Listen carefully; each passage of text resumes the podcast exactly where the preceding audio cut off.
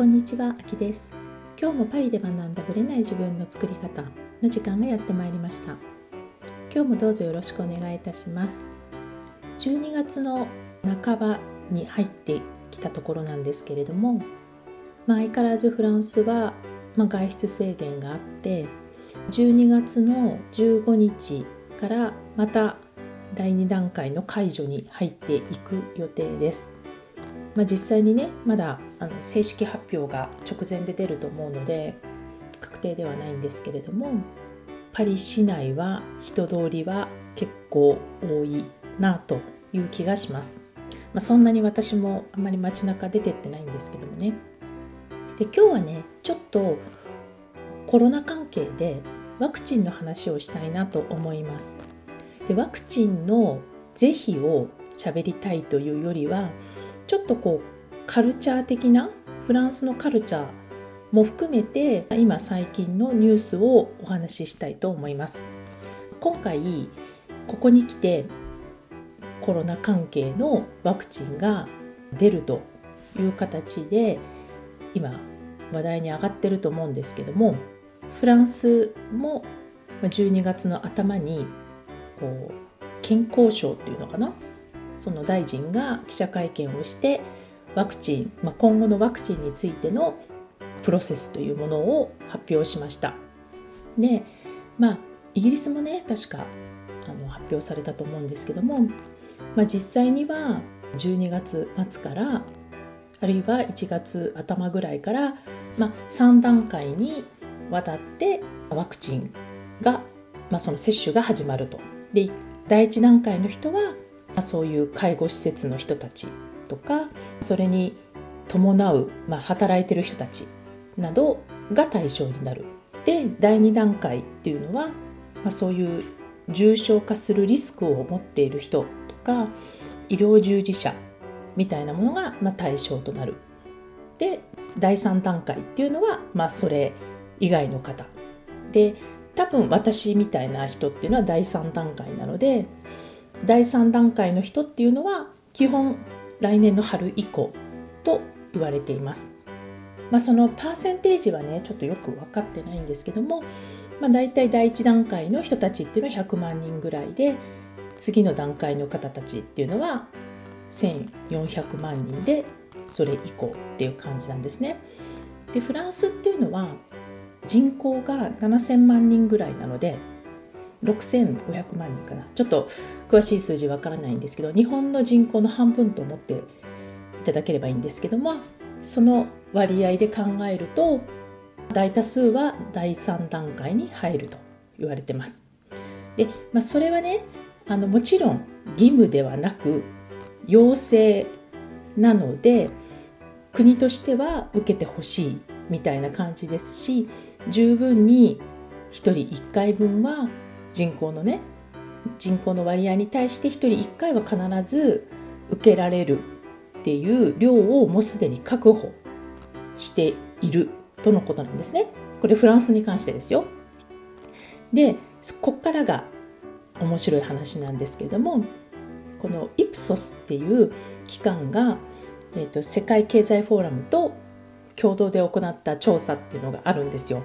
で、これ15カ国に対してやってるんですね。でこの10月に行われたものと8月に行われたもの、まあ、夏の時ですよねその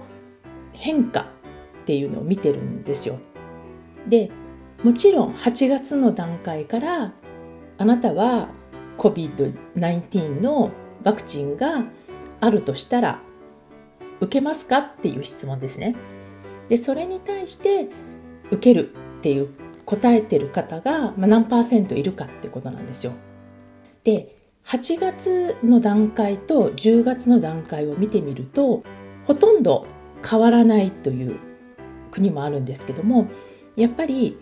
全体的にその15カ国を見ると下がってるんですよね。受けたいとはあんま思ってないっていうその受けたいと思ってる人の数が減っているっていう感じなんですね。全体的に減少しているケースが多いんです。で、このね、15カ国のうち、いくつか、やっぱり、まあ結構そうですね世界アジアもあるしアメリカ系もあるしフランスとはヨーロッパもあるんですけども例えば高い国っていうのはどういう国かというともう8月の段階で中国は97%って言ってたんですね受けるワクチンを受けるでそれが、まあ、10月には85%まで落ちてるんですがこの85%ってすごく高い数字なんですね。それでも85%の人は接種したいと思っていると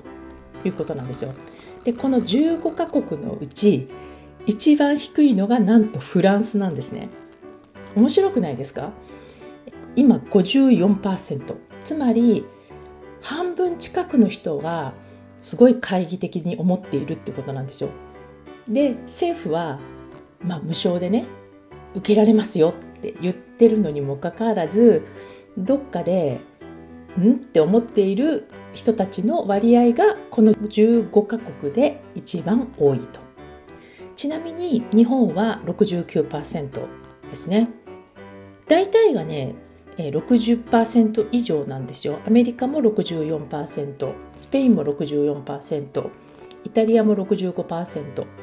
で日本とドイツが69%でカナダとかねメキシコとかって70%イギリスは79%オーストラリアも79%ブラジル81韓国83中国85インド87トップなんですね。この国なんですけどもフランスが一番低いということなんですね、まあ、だから、まあ、これはね社会保障の部分もある影響あるのかちょっと私は分からないですけれどもフランス基本無料なんですね。でもちろん結構社会福祉的には、まあ、相当払ってますけども税金とかをね。社会保障費を払ってますが、まあ、それでも医療関係の恩恵ってかなり高いと思うんですね。やっぱり日本とかに比べたりましてアメリカと比べたら負担が全然少ないはずなんですよ。だからそれを悪用する人も結構多いんですよ。やたらと薬をお医者さんからもらってしまうとか必要以上にねでうちなんかは多分社会保障費払ってる分は全然使ってないと思うんですよ。その国に対してね。もう大体決まってるんでうちは。名医者とかあとまあ歯歯とかであって基本普通の病院行くこと子供もおかげさまであんまり、うん、お世話になったことがないんですけどまあもちろん私は出産とかでもね本当にお世話になったので全くこう損してるとかとは全然思ってないんですけれども基本的に、まあ、だからそういう税金が高いけどその分恩恵も受けてるわけなんですよね。で、まあ、それを、まあ、そういうカルチャー的なバックグラウンドはあるけれどもそれでもフランス人が一番低いということなんですね。まあ、これはねアナライズは特にないんですよ。なぜフランス人がそういうふうに思ってるのかっていうことに関しては特に別に分析的なものがあるわけではないんだけれども新しいものとかなんかワクチンに対してもともと懐疑的かとかそういうことではないのかもしれないんですけども、まあ、どちらにしても、うん、結構意外だなって私は思いました。でね本当に真っ二つに分かれてるって分かるし自分の中でも。やっぱ家族間の中でも意見が本当に分かれるし、まあ、だからいわゆる宗教とか政治とはまたちょっと別軸なんですよね。なので、うん、うちの中でも結構ワクチンに関してはかなり議論はされてますね。そういう意味では意見が結構細かく分かれてたりします。なのでもう本当に個人差というか個人がどう決めていくかっていうのとあとワクチンに対してまあ多分政府はねこれだけフランス人が懐疑的に思ってるのでもしそれを受けてほしいのであれば、まあ、接種キャンペーンとかもしかしたらやっていくのかなっていう気はしました。まあ、実際にね本当にどうなっていくかっていうのは私も全然わからないし、まあ、今のところね、うん、あのそうやって、まあ、安心材料にしたいっていうのもあるのかなとは思うんですけども一応ね今回はワクチンの今のねう認識っていうんですかねについてお話しさせていただきました。それでは本編スタートです。はい本編です。今回も前回に引き続き一生リバウンドしないナチュラルダイエットコーチの谷山大輔さんのインタビュー後半です。前回までは今のお仕事に至るまでの経歴みたいなものからきっかけについてお話しいただきました。まさかね人のスクワットを見るところからスタートしたっていうのは結構意外だったなと思うんですけども今回はその後のなってからのお話をいろいろ伺っています。でねこうオンラインでねボディスキャニングとかできる方なんですよ。なのでそういうところをどんな風に見てらっしゃるのかとかその辺も伺っています。またね私も実際見ていただいてたのでコーチとしてどんなところを私を見てたのかっていうところもフィードバックをしていただいてますで最後にね大輔さんの方から皆さんにプレゼントを用意していますというか私が無理やりお願いをしたみたいなところもあるんですけれどもですのでインタビューの後ポッドキャストのリスナーの方向けのキーワードもありますのでぜひ最後まで聞いてください。スタジオも途中からもう休暇ではなくそっちに移ってちゃんと自分のスタジオを持ってそうですね、うん、と初めの1年ぐらいはスタジオもない、うん、えー、6畳一間にマット引いてる状態だけ。そこに鏡だけ。あの、はい、置いてる鏡。で、うん、えーと、僕のスタジオは大阪城公園だったんですよね。なるほど。外だったんですね。外でやって雨の日だけ家の中でガラガラガラって日本式の昔の家に入ってきてもらって、エグゼクティブの方が僕にめっちゃいじめられるみたいな。こんな狭こんな狭いとこですいませんとか言いながら、うん、まあ、でもスタジオを持とうとも思ってなかったですしで自由だし、まあ、レッスンすればねそれでどんどんこう借金とかも返していけたし、うん、で生計立てれたので、うん、そうですね。で、まあ、そこからあの妻と今の妻と出会い、はい、で、まあ、スタジオのこうサポートに入るようになってから、まあ、トレーナーがこうどんどん入ってきたりとか、うん、で、まあ、拠点をこう2店舗に増やしてちょっと大きく去年までやってたんですけどね。なるほどね。そうそうそうそうなんですよ。じゃあ結局このお仕事をスタートさせたのは2012年ですね。12年？ですよね。はい、ってことは8年か。はい。8年でちょうど今。はい。なるほど。で今年やっぱほらコロナの件もあったじゃないですか。はい。でやっぱり皆さんこう方向転換っていうかやっぱりスタイルを変えていかなきゃいけないタイミングになって、うん、ね大輔さんだってスタジオを持ってらっしゃったから、はい。ときっときっと大変だったんじゃないかなと思うんですけども、はい。その時はどんな感じだったんですか？あの僕まずねトレーナーという人たち友達一人もいないんですよ、はい、いわゆる同業の友達。はい。で教会とか、そういうの全く無所属で、はい、で、なぜかというと、20年間野球やってきた中で、いわゆるパーソナルトレーナーの方とか、コンディショニングトレーナーとか、理学療法士の方とか、えっと、柔道整復師の方とか、鍼灸師の方、外科医の先生、いらっしゃったんですけど、あの肩をちょっと痛めたこととか、肘を、肘の靭帯伸ばしたりとか、まあそういう小さい怪我は今まであったんですけど、はい、全員いけてなかったんですよ。いけてないっていうのは、全然説得力がない。うん、あの知識はあるけど、はいうん、知識を知識として伝えてくるんで、うん、要は生きた知恵にならないんですよ受け手が。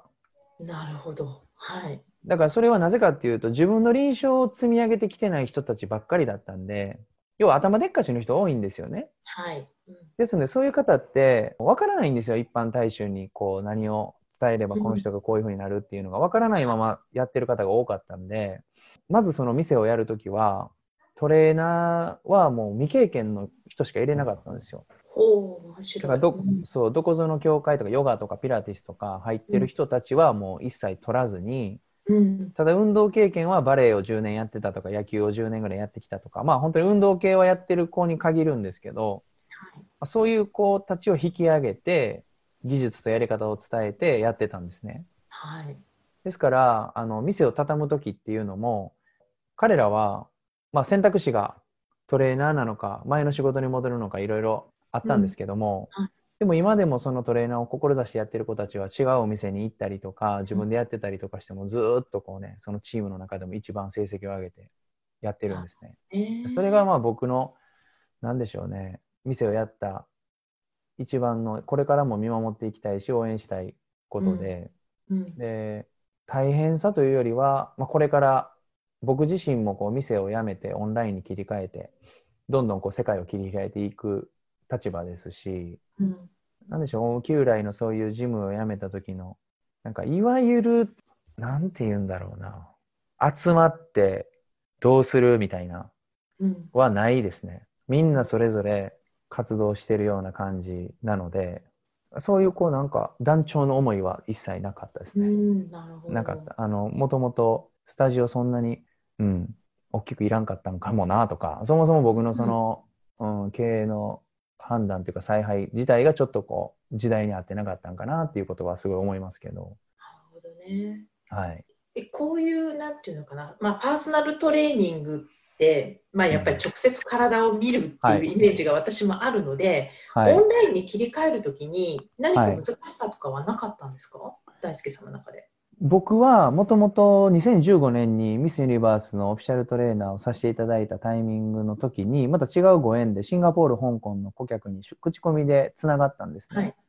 でその方々に会いに行って毎月レッスンして帰ってくるみたいな日々を過ごしてたんですけど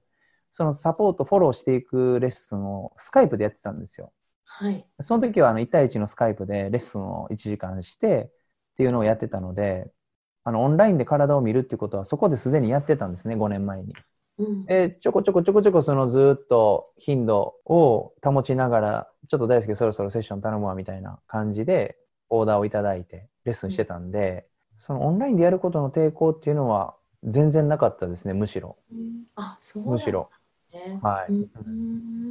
じゃあそこでバッとじゃあ切り替えられたっていう感じなんですね、ある意味。そうですね。切り替えたかったですし、まあ、もともと家族とも言ってたんですけど、まあ、時間だったり場所にとらわれることなく、価値提供する形、まあ、オンラインの形に持っていきたいよね、とはずっと言ってたんですけど、まあ、ご縁あってね、大きい、綺麗な、本当かっこいいお店やることができたので、うんまあ、それがあったから今にそれ出会えてるし、まあ、あと振り返ればやっぱりみんなつながってたってことなんですけど、うんオンラインにすることにおいては、そうですね、歩いてるのをこうパッと見れば、大体、あ、この人こういう使い方やなとか、うんあの体の向きとか方向が分かるので、なるほど。楽しいですね、毎日。歩いてるので分かる。だ大体その人を見るときに、なんかはいまあ、大輔さんの私が個人的にすごいなと思ってるのは、はいまあボディスキャニングっていう言葉なのかな、なんかこう、その人を見れば、そはい。の人の癖とか、あと、まあ、体調的な、なんか、この辺がポイントだなっていうのがすぐ分かるっていうふうにおっはいしゃってたんですけど、はい。い大輔さん的には何を見るとすぐ分かるって感じなんですか？やまず顔の表情ですよね。顔の表情で分かる？顔の表情めっちゃ出ますよね。やっぱ健顔が、態が？うん心の状態もそうだし、まあ、不健康な方は綺麗な笑顔出せないんで、ん。その体に何か痛みとかうん。不調うん。不節制？うん。そういうものから来る自信のなさのそういう不健、まあ、け心の不健康みたいな悩みとか不安の状態がある人の笑顔って見ててしんどいんですよ。えー、そうなんだ。じゃあ営業スマイルとか聞かないんですね、全然。もうもう僕にはもう何にも聞かないですね、そんなの。何にも聞かないです。へーだから、そう、野球やってきたことと結構僕ちっちゃい頃いじめられたりとかしてたんですよ。体ちっちゃかったんで。はい。うん。なんか、はみごとかね。はみごって言って、こう、村八部とかいう、まあ、要は、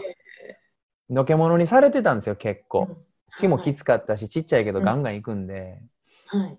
そうそうそうそう。でそういうのから、こう、人のこう、体とか心の動きを弱い立場だったんで、すごい見るじゃないですか。はい。よ読むというか、なんかそういうのがあるのかもしれないですよね、今思うと。えーそうだったんだ。そうだ今のキャラで言うと全然みんなは全然嘘つけとか思うと思うんですけど。なんうん。かめっちゃオラオラってやってきたように思われるんです見た目もね、うん。そういう感じなんですけど。でも実はすっごい傷ついたし傷つきやすいですし、今も。ですごい神経質ですよね。ああ、そうなんだ。だからなおこう自分を客観的にまあ妻がいるからできてるんですけどね妻にすごい、やりすぎやりすぎとかちょっと笑えよとか姿勢こうしろよあとかそうなんだ。へえ。だから僕も客観的なフィードバックをいただいてるんですよ、毎日。なるほどね。はい。そういう感じで、まあ、顔見たらわかる。うん顔顔色、姿勢。はい。あと女性だと美意識っすよね。美意識。美意識。美意識は、はい大輔さんにとってどこ、どこでこう現れると思います？やっぱり女性も男性も一緒なんですけど、はい。まあこれ、アキさんのやっぱりこう、ブレない生き方、ね、パリで見つけたブレない生き方っていうタイトル僕すごい好きなんですけど、やっぱ軸なんですよ、軸。うん。軸足決まってる人ってやっぱかっこいいんですよ。軸足決まってる人。心の軸がある人は、やっぱりこうね、気品というか、こう、オーラがあるんですよね、自分に自信があるから。で、スタイルどうあれ、あの、現れがどうあれ、そういう人って磨けばすごい光るんで、うん。そういうところを結構言葉の端々とか、うなずきとか、そういうのに美意識を感じますね。手の仕草とか目の仕草、喋り方、トーンとかこう抑揚とか、まあ全部見てますけど、主には顔の表情を見て、美しいなって思う人はやっぱり自分をしっかり持ってるから、一つありがとうございますっていうのでも、あ、深いなっていう、あ、かっこいいな、みたいな。なんかその綺麗さは、そうね。だから歩いて、ねで、その姿勢見て、ウォーキング見たら、うん。まあ変な言い方しますけど、あのガサツな人はガサツな歩き方してますよ、やっぱりね。うわ見られてんですね、結構ね。だからやっぱり、自分をこうね、ちゃんとトリートするっていうのは大事ですよね。ちゃんと扱う。ちゃんと扱い方を知ってる人はやっぱひ人に対してのちゃんと扱うし、うんでも自分ちゃんとしてない人がいくらサービス精神でやってても受け手はすごいしんどいんで、うん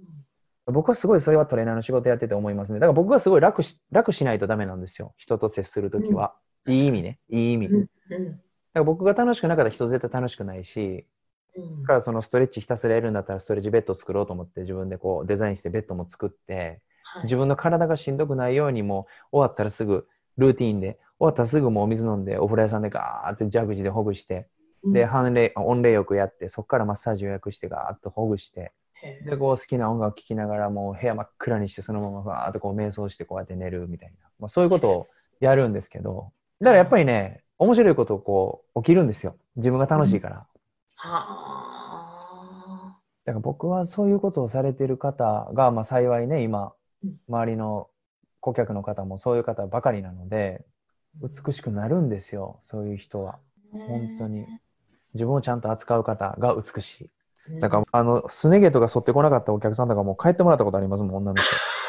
じゃあ本当に。男性にもね、そういう、ね、美意識が。いや、ありますよ。あの、男性でもね、足の爪とか全然手入れしないとか、かかとガッサガサできて、うんはい、お願いしますとかで来ても、どんな社長でも、いや、もう誰々さん、これちょっとやっとかんとダメですね、みたいな。い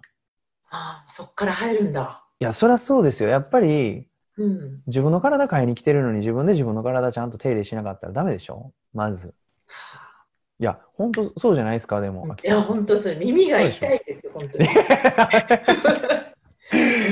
なんで、アキさんめっちゃ素敵じゃないですか。いやいや、とんでもないです。でも、本当に、こう、日々、やっぱりそういうのを、やっぱり、まあ、観察されてるんだろうなっていうのを、今、こう、日々、日々、実感してますね。え、じゃあ、実際にそうやって、まあ、私もね、あの、大輔さんとご縁があって、はい。もう本当に、コロナのことがなければ、はい。ね、一応、数年前に一回お話はしてたんですけど、はい。うんご縁がまた、なんか、再開するってことがなかったのかなって今思うとね、うん。あるうんんですけども、まあ私自身もね結構やっぱすごいこの数年の間に健康で苦しみはい。辛かったからうんすごくまあある意味ね本当になんか結果が出ると思っ思ってなかったわけじゃない、まあ、結果がある作ろうと思ってうん入ったんですけども、はい。うん、なんか本当に大輔さんのおかげでねなんかガラッと生活が変わったのも事実なので。ありがとうございます。はい、なんかやっぱり、やっぱり私もその最初に、最初っていうか、だから入る前ですよね、お願いする前の状態って、なんかしんどそうでした？なんかどういうふうに見られてるんだろ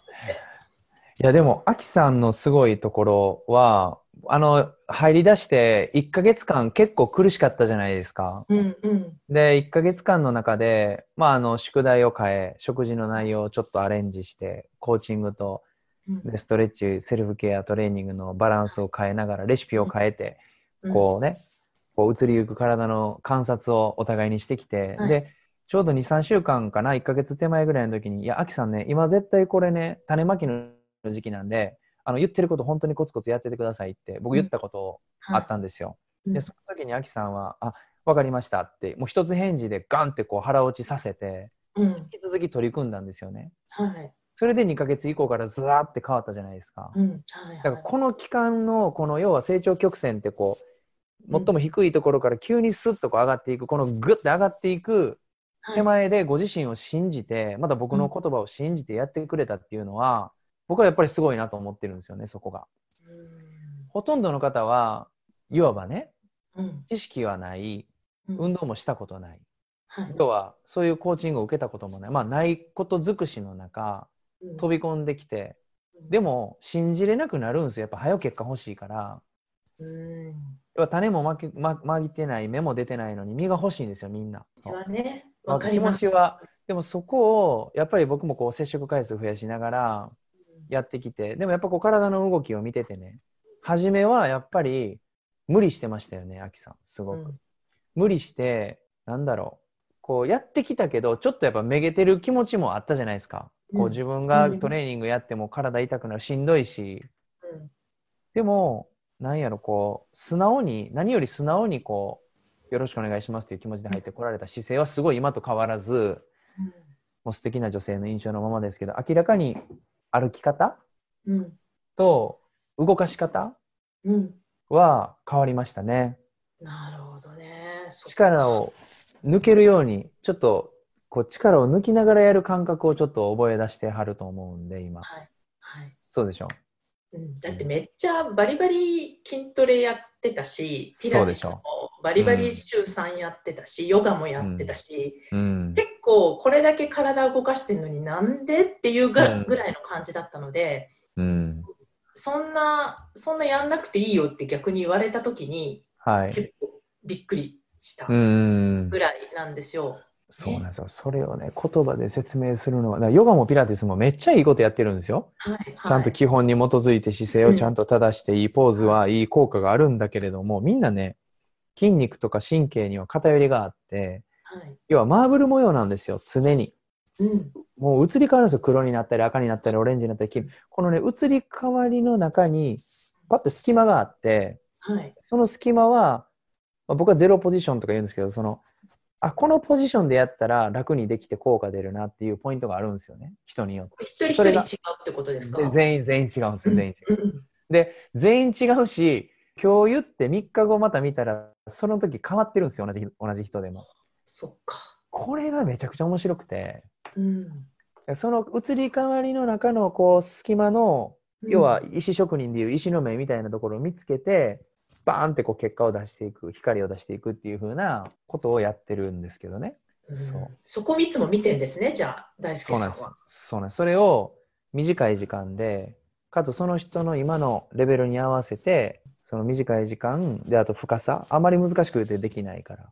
で、それをじゃあ一日のどこでどれぐらいやるかっていうところまで、まあ、趣味思考も考えながらですけどね。で、目的、まあ、足細くしたんやったら腹筋って言っても足細いんやから、腹筋って言っても、じゃあ私はおお腹じゃなくてお尻なんやけどって思う人もいるわけなんで、うんうんそうそう。あの、でもそれは、これをやったらこっちにこうなるからっていう体感も添えて、まあ、レシピですよね。だから、あなたが一番美味しいのこれだよって。あ、これ美味しくないと思うけど食べてごらんっていう感じです。なるほど。はい。難しいですね、言葉にするの。うんこれ、ポまあ、体感で分かるところなのでね、でもなんはいかその辺を、私はねナチュラルにこうやってお願いしてますけどでもこうやって言語化して、大輔さん側からはどうふうにやって見てるのかなって言語化してあるので、うん、なんかこう多分聞いてる方もねそうトレーナーとしてどこを見てるのかって結構面白い視点だーなあと聞いてました。うん、ー。トレーナーとしてどこを見てるかっていうのは、まず僕はトレーナーと思ってなくて、はい、で教えれると思ってなくて、うん、人を成長させると思ってないんですよ。でなるほど。人を教育できるなんて1%も思ってなくて、うん、で僕は何のためにやってるかっていうと僕のチャレンジなんですよね。はい、で日々更新するし日々同じことをやらないように意識してやるしででも基本は忘れたらダメじゃないですか。だからそこを抑えながら一緒になんか伴走してる感じ。うん。伴走、こう、一緒に横になって走りながら、足上がらんようになったらもうちょっと顎引こうねとか、うんうんちょっとさっき水飲もうか、ちょっと笑顔ないで、ちょっともうじゃあもう ここまで走ろうな、みたいな、それを、なんかやってる感覚っす。なんか一緒にこう、行ってる感じ紐で連なってっていうか、こう、つながってガーッとこう、みんなとこう、誰も漏らしたくないっていう気持ちはあって、綺麗事じゃなくて、うんなんか、それで脱落する人とかもやっぱりいるじゃないですか。こう、はい家庭の事情でとか、うんご主人がとかね。うんまあ、そういうこととかでこう続けられなくなる人とかも中にはいるんですよもちろん。だけど、まあ、それでさえもあの時こういうアプローチしたらひょっとしたらこれ自立してたらこの時こうやったんかなとかめっちゃ思うんですよ。うん。あの時こういうふうにこういう施ししたりとかこういう感じにしたらこの人もうちょっといけたんかなとかもうめっちゃ思うんですよね。うん。なんかそういう感覚でこうトレーナーとしてどこを見てるかというよりは、まあ、うーん女性が多いので女性には特にちゃんとディティールを承認する。うん。変化承認。うん。変化承認と大事にしてるのはそうですね。存在承認変化承認ですよね。大事なのはあそこそうやったんですね。あそこ変わったんですね。とかあ例えばアキさんやったらあ今日そういうヘアスタイルで来たんですねっていううん。こうそういうこうイメージセルフイメージをすごく見ますよね。うん。そうそういう美意識を見ますよね。で美意識低い人に美意識って教えれなくて、うん。うん、でその美意識を持ててない理由が何なのかはたまに分かったりするんですけどはい触れる場合もあれば触れない場合もあります。まあ、ご主人にあんまり承認されてないなとかうん。もともと自分でなんかこう恥ずかしがりで癖で私ってなんか太ってるとかブヨブヨとかなんかもうおばちゃんやからとかこういう言葉で結果おばちゃんになる人とかもいるんでそうやって言ってたら自分をおばちゃん化させるのはあなたの言葉ですよとか、うん、誰もあなたはおばちゃんともおばあちゃんとも思ってないのにあなたが勝手に思ってるだけとかを結構言いますね。そういう言葉やめましょうとかなるほどね。こんな話でいいんですか？あきさん。いや、いいです。私はね、個人的にすごい楽しい話なんですけど、じゃあ、はい、大輔さんってやっぱり、まあ、それだけ本当に一人一人レシピを変えて、うん、で、年代もシチュエーションっていうか、ね、うん。状態も全く違う人たちばっかりじゃないですか。はいお客様とかでもね。はい、で、大輔さんが目指しているうん、世界ってどういう感じなんですか？あの2つあってですねうん。まず自分そして自分の子供家族パートナー家族、はいでその周りの自分が住んでる町うん。でそのいわゆるもうちょっと広げたら大阪だったら大阪府みたいなはい。でこう抽象度上げていった時に、まあ、自分が何やるべきかっていうのがすごく分かったんですね。うんでそれ何かっていうと、まあ、日本人は何も知らなくて不健康をこうずっと続けてきたことで健康の負債っていうのを抱えてるんですよとてつもなく。はい。体が硬くなって体が冷えてで対処療法で病院に行ったり薬飲んだりで自分の健康を、まあ、ないがしろにしてる後回しにしてるんですよねでその後回しにしてるその健康の負債っていうのは必ず牙向いてくるんですよ自分にいつかうん。でそれはお金のことだけじゃなくてやっぱ痛みとなって生活の代償をどんどん払うんですけどこれ自分だけで払うならまだいいけど全部また巻き込むでしょ？うん。もういろんなもののエネルギーのコストを使ってものすごく消費するんですよね。はい。でこれを日本人は全然やっぱり自覚ない人まだまだ多いまだまだ多すぎるんでだから自分の健康を資産化してうん自分のなりたい自分自己実現の世界に行くべきなんですよ人生って。はい。でもなんかこう知らぬが仏じゃないけどうんなんか悪いもの見たくないとかうん。で自分の健康をあの顧みる機会もないのでだからやっぱりこういう今コミュニティ作っている方々リーダーの方がどんどん啓蒙してだからライブも無料でそれだけで痩せるよってやってるのははい。いやもう後から払うなんか変な流れうん。で日本人日本が世界ナンバーワンの寝たきり大国ですよこんなにいい国で寝たきり大国っていうのは平均寿命が長いけど不健康の時期が長い人たち、うん確かに確かに。で今日も街歩いてて見てたらみんなスマホ見て歩いててうん。でとぼとぼ寒いからこう背中丸めて行ってるじゃないですかはい。それで明るい未来なんてないんですよ間違いなくでうん暗いもうドヨーンってしてる。で、このコロナのこともそうだし。うじゃあ、それを言ってても仕方ないから、んうん一人でも、やっぱりこう胸張って、自分の健康にありがとうと思いながら、あの、やっていく。うん一人でもこういう不健康の代償を払わないで済む人を増やしたい。健康を叶える人を増やしたいうんというのが一番あります。そうですね。なるほどね。これは例えば、まあ私なんかもね、あのうん本当に年齢がね、若くないタイミングからスタートしてるじゃないですか。はい例えば、うん年齢が結構上の方でも、うん今からスタートしても大丈夫。当然早い方がいいですね。うん。うん、一日も早い方がいい。なぜかというと、細胞がどんどんどんどんこ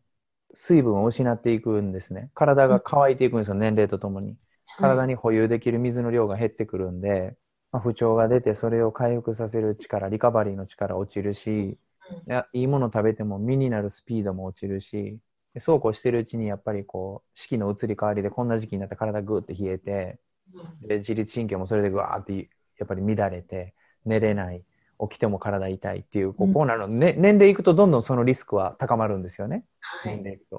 だからもうやっぱ一日も早くうん。チャレンジした方がいい。うん。間違いなく。でもあの実際、えっと70歳でチャレンジした方もいらっしゃいますしではい。僕がずーっとこう、えーあの社長ご夫婦は一緒に参加してる方ですね。68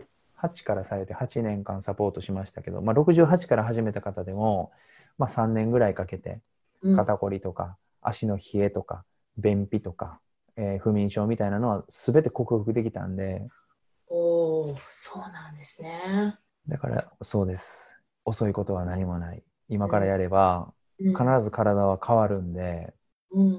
まあ体が資本ですよねまあそうですね、ベースですよね。やっぱりそ体調を崩すと何もできないじゃないですか。仕事ももちろんできないうし、はい。家族ともね、はい。楽しく過ごせるわけもなうん。くってやってると、やっぱりね、一番の資本っていうか基本になってるのは健康ですよね、確かに。はい。うん。そこをこう自分の生活の中でできることをやる。うんその感覚さえあれば年齢性別住んでる国とか場所は関係なくなりますから、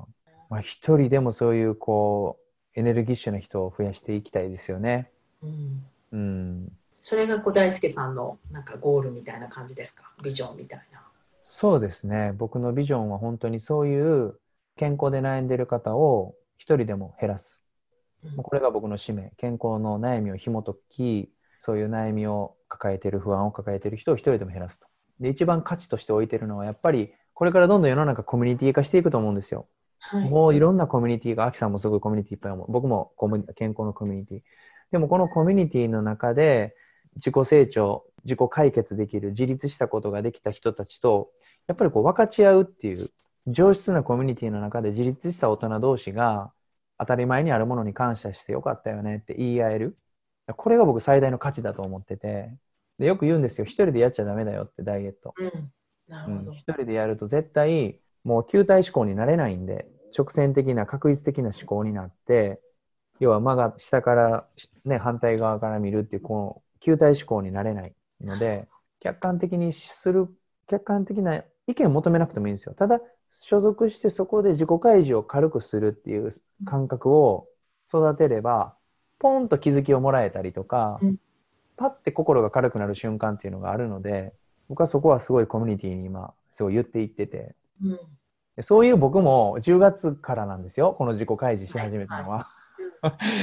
い。今まではもうすごいですよね、いっぱいの方が。そうなんです。なんかいやでも皆さんの本当に皆さんのご縁のつながり自助つながりで。うん。自己開示するってやっぱりね勇気いるんでね、はい、確かはい、に、ね。特に健康系って結構ね、言いづらいこととか、あと自分の悩みをさらけ出すのって難しいはいとこ、ろもありますもんね。そうですねじゃあ、最後に、はい、えーと私が無理やりお願いしたんですけども、リスナーの方に大輔さんに何かプレゼントをしてくれないかって、無謀なお願いをしたんですが、はい快く引き受けてくださってありがとうございます。とんでもないです、はい。はいどんなプレゼントがあるんでしょう、はい。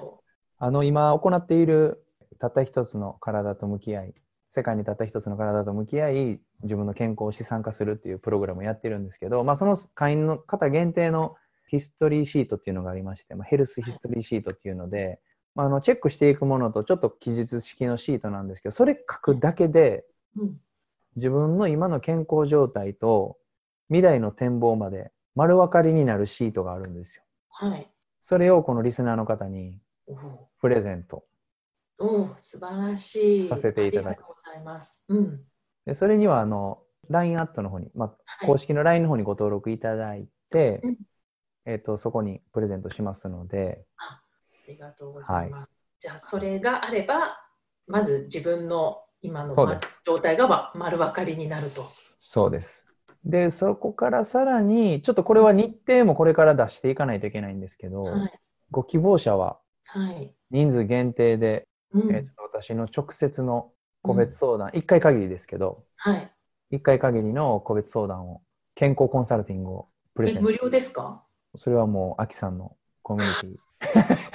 ありがとうございまはいす。、もう、アキさんのコミュニティ限定のメニューで。すごい人が集まっていくんじゃないかなと思いますけど、だって直接こうやって見てくださるわけでしょ？また顔の顔から何からスキャニングされるんですよね。そうそうそう。手厳しいことは言わないですけど、見てます。見てます。なるほはい。ど。まあでも、はいそれも自分を知るきっかけになりますもんね。そう、そうなんですよ。うんはい。やっぱりね、こう、話して分かること、で、書いてみて分かること、たくさんあるんで、はい。まあ、ブラインドスポットって言うんですけどね、自分の見えない、自分の見えなかった自分一面を知ってもらうっていう時間ですよね。うんなるほど。取っていただけるということですね。はい。はい。ということで、まあ、私の方では、その大輔さんの LINE アットのね、リンクなどをまた改めてはい出させていただき、多分サイトとか私の SNS で分かるようにしておきますので、はいぜ。ひこれを機会に大輔さんのコンサルも一度受けてみるといいだろうなと、心から私も思ってます。はい。ということで、最後にじゃあ大輔さん、一言、こう、リスナーの方に、まあ、健康に関してでもいいですし、何かメッセージがあれば、一言いただけますか、はい。あの、今までですね、まあ、科学であったりとか、知識であったりとか、まあ、いわゆるこう再現性を求められてきた時代だったんですね。で要はそれは何かというと、安心して安全にみんなが結果出る方法、みんなが良くなる方法を、まあ、大企業をはじめとしたいろんな方、いろんな会社の方が、まあ、あの提唱してきたわけですよ。健康だったりね、トレーニングっていうのを。でもそれはどうやらみんな個人個人の調整がいるなっていうのが分かってきたんですね。だってみんなジムも行ったことあるし、ファスティングもやったことあるし、教室も通ったことある。でも、まだなお悩んでるということは、どうやらそこは自分がまだまだ見えてない、本当に自分がやらないといけないことに出会えてないんだなと、皆さん薄々感じてきてるんですよ。ではいそれはね、そこからもう一回ジムに通うとか、私が頑張ってないから結果出てないんだとか、そういう自己嫌悪感を持ちながら、セルフイメージ低いまま、闇雲に頑張るのは絶対にやめてほしい。うん絶対にその結果は出ないって言えます。うん本当の結果っていうのは、やってる時でやった直後から軽くなるものなんですよ。はい。気持ちも体も。うんでそれはね、頑張るというよりは、楽しむとか、ワクワクとか、ウキウキするっていう気持ちに近いもので、でそれを通わなくてもいいし、要は自分の家で自分でできるやり方があるんです。はい。そうでそれを今やっているライブで、うんもう本当に会員さんに伝えていることを、下手したらその人たち以上のことをライブで朝 朝から大阪弁でバリバリやってるので、はい。本当に健康とか、そのセルフイメージが上がらない、なんか自分のこう、なんて言うんでしょうね、こうハートからワクワクする感覚を持ってない方は、ぜひ入ってきてもらいたいですね。で、そこでチャットして、僕は顔見ない、名前も知らない、どこの国にいるかもわからない人を元気にしたいんですよ。うーん、なるほど。面白いんですよ、それが。めっちゃくちゃ面白いんですよ。うんうんそれでもなんかね通じる感覚があるのでそこをぜひみんなでやりませんか？っていう感じなるほど。はいそれがメッセージですはい。まあ、はい Facebook とね、インスタの方でライブやってらっしゃるので、ね、そちらの方もぜひ、ね、参加すると生の大輔さんに会えるっていうことですもんね、こっち側サイドは、ね、いや、本当に、アキさんのポッドキャストから来ましたとか言われたら、うん、今日話したことのネタでまた僕ちょっと5分ぐらい喋るかも。そうですよね。はい。もうどんどん、まあ、そういう意味でね、つながっていくきっかけに、そうです。ね、自分の体を見つめ直すきっかけそうなんですよ。ね、でまたのはこうね、健康のことに向き合ってる方って素敵な人多いんですよ。本当に。うん、あの、回り回ってね、回り回っていろいろ経済とか、あの自分のプライベート回り回って自分の体やなって気づいてる人ってやっぱり本質分かってる方多いので、まあ、逆に言うといわゆるこうギラギラしてる、うん、あのオラオラオラオラの昭和の経営者とか人を落としたいようななんかよくわからんいじめっ子の女性とかは僕はノット、はい、ノットウェルカムなんで、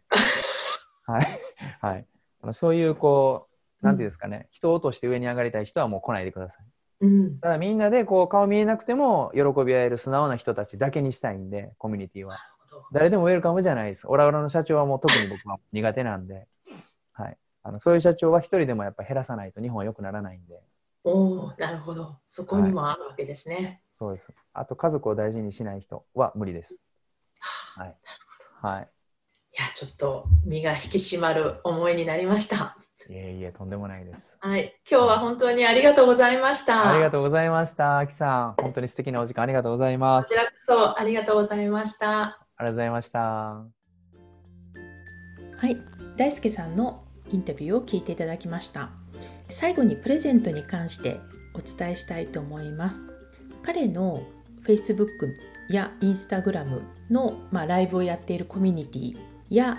オフィシャルのね LINE のアカウントは私のホームページあるいはブログの方に載せさせていただいています。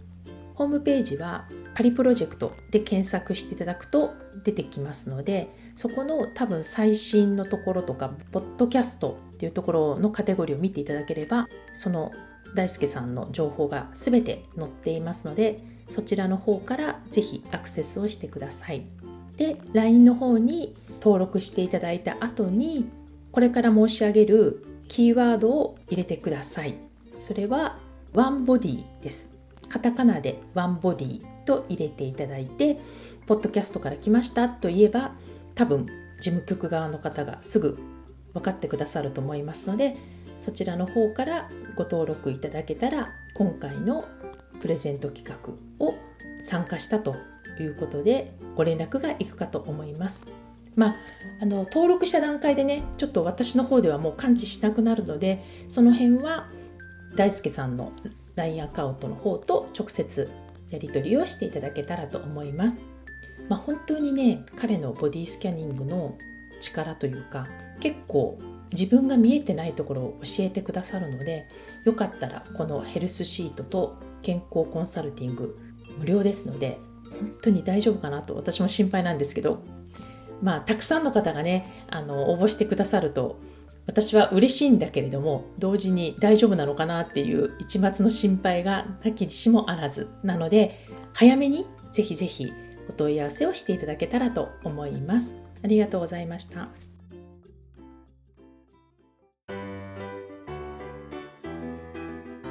この番組は毎週金曜日をめどにお届けしています。